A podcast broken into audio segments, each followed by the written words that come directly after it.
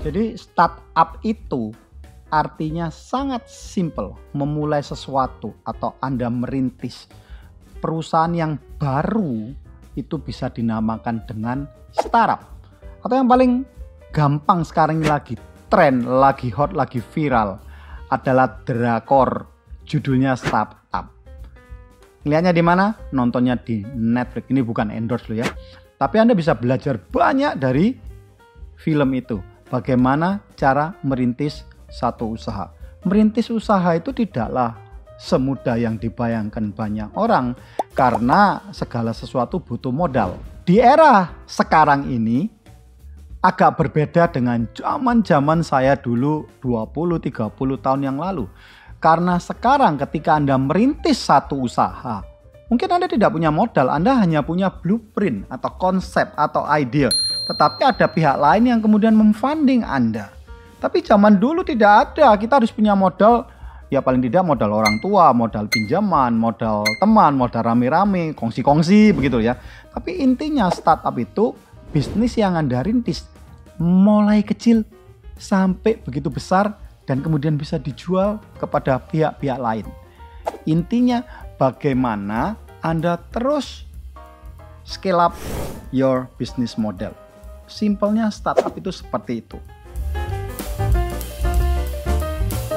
Nah ini pertanyaan ini pertanyaan yang sangat sangat top pertanyaan tingkat tinggi. Artinya semua orang selalu tanya, Pak saya ini tidak sekolah IT, saya itu tidak ada hubungannya dengan IT. Apakah startup itu harus identik dengan IT? Menurut saya, no, tidak. Karena gini, apa pun seperti yang tadi saya jelaskan, apa pun bisnis yang Anda mulai mulai dari awal dan bisnis yang baru Anda bangun itu adalah namanya startup.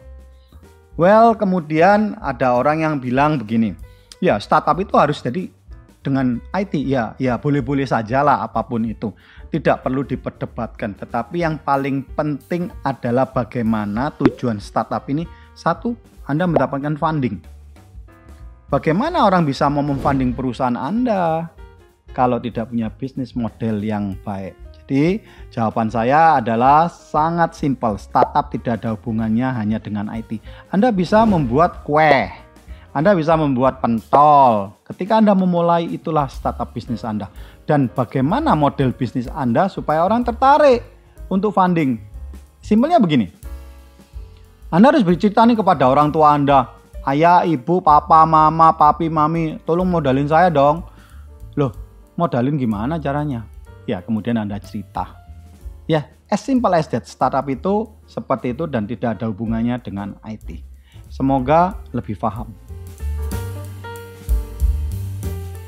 Bisnis ini simpelnya hanya dibagi menjadi tiga. Satu, barang. Kedua, jasa dan ketiga adalah keuangan. Barang ini apa? Contohnya nih. Ini saya jual barang. Jual barang, ada produknya, ada wujudnya. Ada wujudnya. Kemudian kalau yang namanya bisnis jasa itu tidak ada wujudnya, itu services. Services itu seperti apa? Ayo. Komen, komen langsung. Services itu seperti travel agent, nah itu bisnis service. Tapi sesungguhnya bisnis resto, bisnis resto, perpaduan antara bisnis produk dan bisnis jasa. Maka itu kita bisa namakan juga jasa boga. Nah, kalau di Madam Chang ini bisnisnya dua, bisnis produk, bisnis barang karena kita juga menjual barang yang bisa dikirim ke seluruh Indonesia tapi kemudian orang juga bisa datang dine in untuk mendapatkan servis kita. Ya, jadi paham ya bedanya bisnis barang dan jasa. Nah, kemudian yang ketiga, bisnis keuangan itu apa? Ini simpan pinjam. Bisnis yang ada hubungannya dengan duit. Artinya Anda beli duit, Anda jual duit. Nah, bagaimana nih bisa kulak duit? Jadi begini. Kulak duit itu artinya gini. Bank itu kulak duit sama Anda jadi Anda mendapatkan harga deposito, harga tabungan. Dia kulak dari Anda, kemudian dijual lagi berupa loan itu jasa keuangan. Dan kemudian ada lagi jasa keuangan Anda bermain forex, jual beli mata uang asing. Anda bermain saham. Itu adalah bisnis keuangan. Bisnis keuangan itu ya boleh dibilang bisnis yang paling menggiurkan saat sekarang ini. Karena time frame-nya butuh sedikit. Anda tidak perlu membangun satu pabrik, membangun gudang, jalur distribusi. Karena semuanya sudah ada tinggal Anda belajar ilmunya di dalam bisnis keuangan. Jadi simpelnya ketika kita berbicara di bisnis keuangan, Anda bisa menjadi pelaku, Anda bisa membuka satu perusahaan broker forex, Anda bisa membuka perusahaan broker saham, atau Anda sebagai pemainnya sendiri. Nah, silakan memilih apa yang cocok bagi Anda. Anda mau jual barang, jual barang pun juga begitu. Apakah Anda akan menjadi produsernya atau distributornya atau resellernya. Silakan memilih sendiri apa yang kira-kira cocok untuk teman-teman semua. Nah, kembali lagi jasa. Ya biasanya tour leader juga jasa. Tapi sekarang di era pandemi itu mungkin banyak jasa-jasa yang lain. Bagaimana Anda bisa membantu memberikan satu ide atau servis Anda kepada orang lain dengan melatih public speaking? Itu sebetulnya tidak Anda Anda tidak menjual barang Anda menjual ilmu. Itu menurut saya juga bagian daripada jasa. Siapa ya yang cocok untuk membangun bisnis? Menurut teman-teman ayo coba komen. Menurut saya siapa pun siapa pun cocok untuk menjalankan atau memulai bisnisnya atau memulai menjadi starter, jadi pemula. Tapi kemudian mungkin banyak orang bertanya, apakah kalau saya dari seorang keluarga bapak guru, ibu guru bisa menjadi seorang pengusaha? Bisa aja. Seorang pengusaha, bapak Anda dibesarkan artinya di keluarga pebisnis. Belum tentu membuat Anda menjadi seorang bisnis yang hebat.